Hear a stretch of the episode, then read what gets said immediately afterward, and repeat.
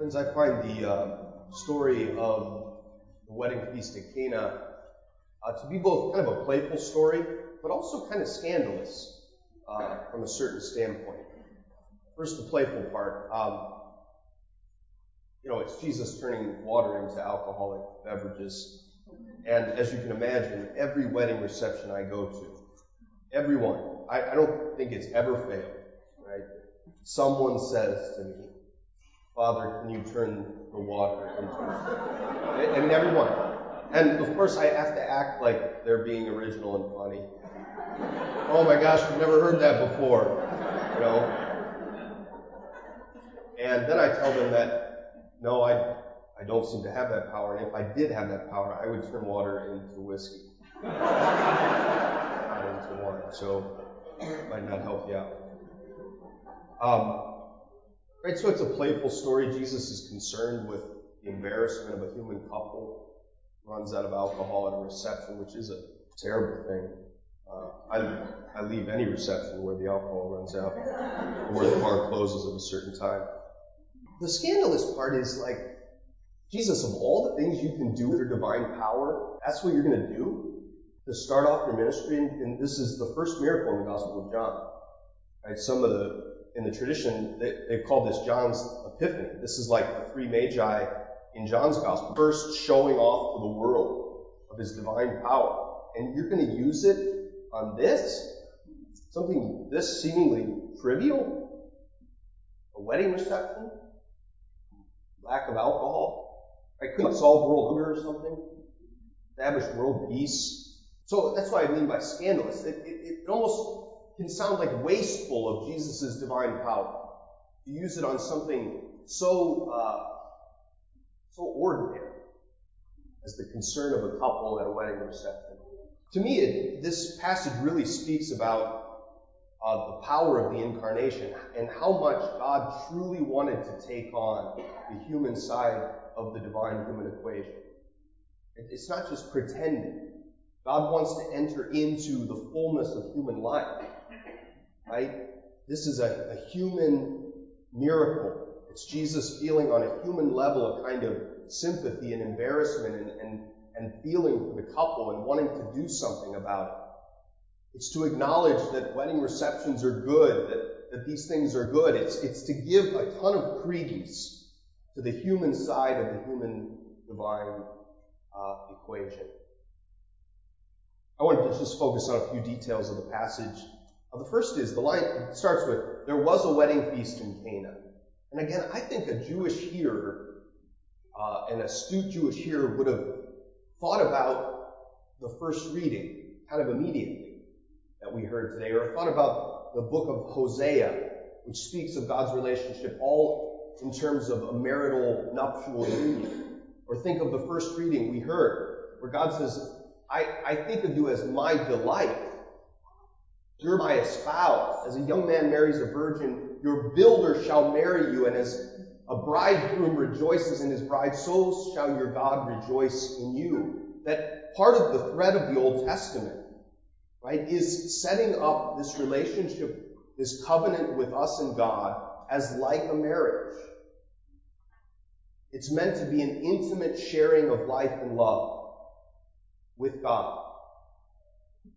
Right? The Christian God is not just a God that wants to be honored or feared. God wants to be loved in an intimate way of sharing our life with His and He sharing His with ours.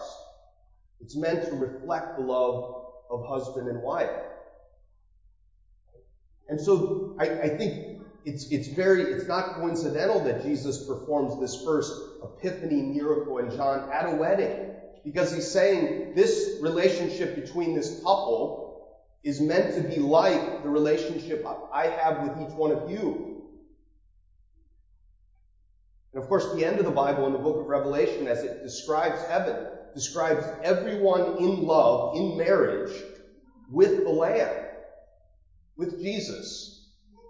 And marriage is going to be the, the, the, the kind of marital, intimate love of each individual person with God. And that's what everything is working toward. And so I think it's fitting uh, that this first miracle in John's gospel happens uh, at a wedding. The one who, who married together humanity and divinity. That's what we celebrate at Christmas. Who took uh, humanity and divinity and, and brought them together in a marital union in one person. Now he sets at a wedding, right, the beginning of what our goal is in the Christian life, which is deep friendship and intimacy uh, with God. The second line is Mary's uh, very simple but uh, challenging line uh, to the servants. Do whatever Jesus tells you. Do whatever Jesus tells you.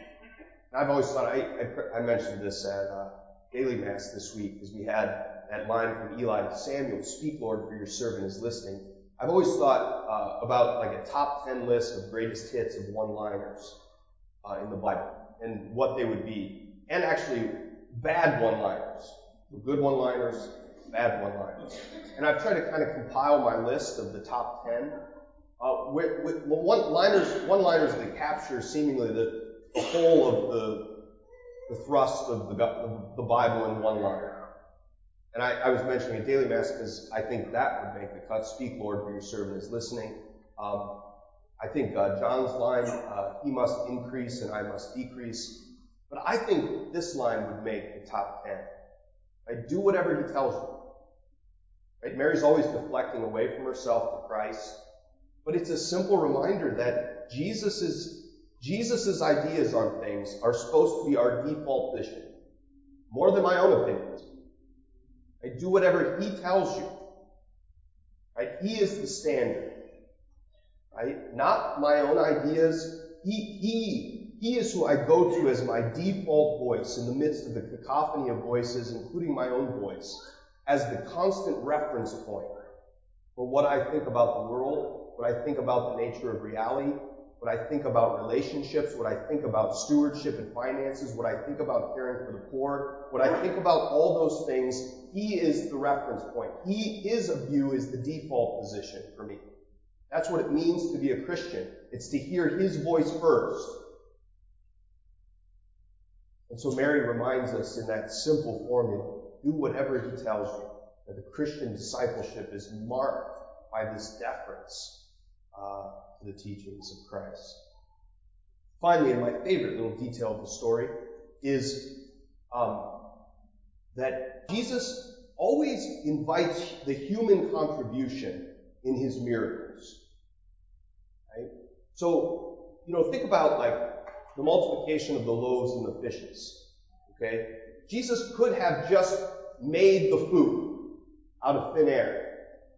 Right? He could have just zapped, right, food for 5,000. Okay? But instead, remember in the multiplication of loaves and fish story, he always insists on getting the, the little meager contributions that this boy has a couple loaves and a few fishes. Bring those to me. And it's from that that he multiplies the food. Similarly, in this passage, all he had to do with six empty jars is zap. Fill them with wine with his divine power. But he doesn't do that. He insists that the servants go and fill them to the brim, which it's a lot of water. It says six of them, 20 to 30 gallons each. So it's 120 to 180 gallons of water. Now when he turns that into wine, that's a lot of wine. Now mind you, Jewish wedding receptions were over the course of a few days, so don't be too judgmental. You know, they're not drinking all that that night. They, they're going to extend the party. They partied a lot better than we do today. You know, ours was reception like seven to ten. Done. No, they they partied for multiple days. That's a lot of wine. That's a lot of water that they have to fill up. And what I think that's saying is God wants our contribution. Like we've got to do something to get it to God. Right? And he respects our contribution, just like with the loaves and the fishes. He wants the stewards, he wants people at the reception to be a part of this miracle. He wants them to make their human contribution to the miracle. I'm not just going to do it all. I want you to do something with your own free will and with your own choices and with your creativity and it says they filled them to a brim. It's as if they're saying, we did everything on our human side of the equation to give you the best thing that we could give you. And now we're going to turn it over to you to multiply it. Now we're going to turn it over to you to transform it. Right? To me, that's an invitation for us not to downplay the human side, to say we've got to, we've got to perfect ourselves. We've got to strive our best in every area of life that we can to do our best and to fill it to the brim. But then we know when we get to the end and we say, we've, we've done everything we can, God, now it's yours. Now I surrender. Now I give it to you to do more with it than I could ever do on my own. And I've seen that throughout my life. It's like when I try to fill it to the brim and do the miracle, it's messed up. Doesn't work. When I don't fill it to the brim and I just want God to do the miracle by zapping it, it doesn't work. It's only if I give God everything I can possibly give to God, but then I have the ability to say, I surrender and you take over from here. You do with this what you want now that I've given you everything and filled it to the brim. Then it works. Then God multiplies it. And He does things I could have never imagined Him doing. But it's only because I maximize my side of filling my stone jars to the brim. And then God turns my little water into incredible wine. So I think that's the invitation with that great detail of the, of the passage. That God can turn wine out of our water, but we've got to give him the water. We've got to do something. We've got to fill our part to the brim with how we live our lives and how hard we work and how disciplined we are and how faithful we are. That we've got to give him something to work with. Because he prefers to work with our stuff. That's what he shows us uh, in the various miracles. So friends, I, I, again, I think it's a playful story. It shows uh, God's love for humanity, His enjoyment of, of, humanity. You know, I when I went to Cana, uh, I don't know how many years ago, but I bought all this wine that I had shipped back to the U.S. so I could give it a little bottle to every couple I did their wedding for. The problem is the wine is terrible. Uh, it's clearly not left over from Jesus wine, because that'd be a nice aged wine at this point. Um, it's terrible wine. So I'd always tell the couple in the letter, do not drink this under any conditions. Just put it on your mantle as a sign of the wedding feast of. But I've run out. I had so many weddings, I ran out, so I have to go back to Israel just to get this uh, wine again. Um, but again, it's a playful story. Also kind of weird to think about Jesus using his power for this, but it's also an, uh, an invitation for us to embrace God's desire for an intimate marriage uh, relationship in our life. It's an invitation to follow Christ's teachings, to do whatever uh, he tells us, and an invitation to fill our jars, our lives to the brim, and then turn them over and see what miracles God can do.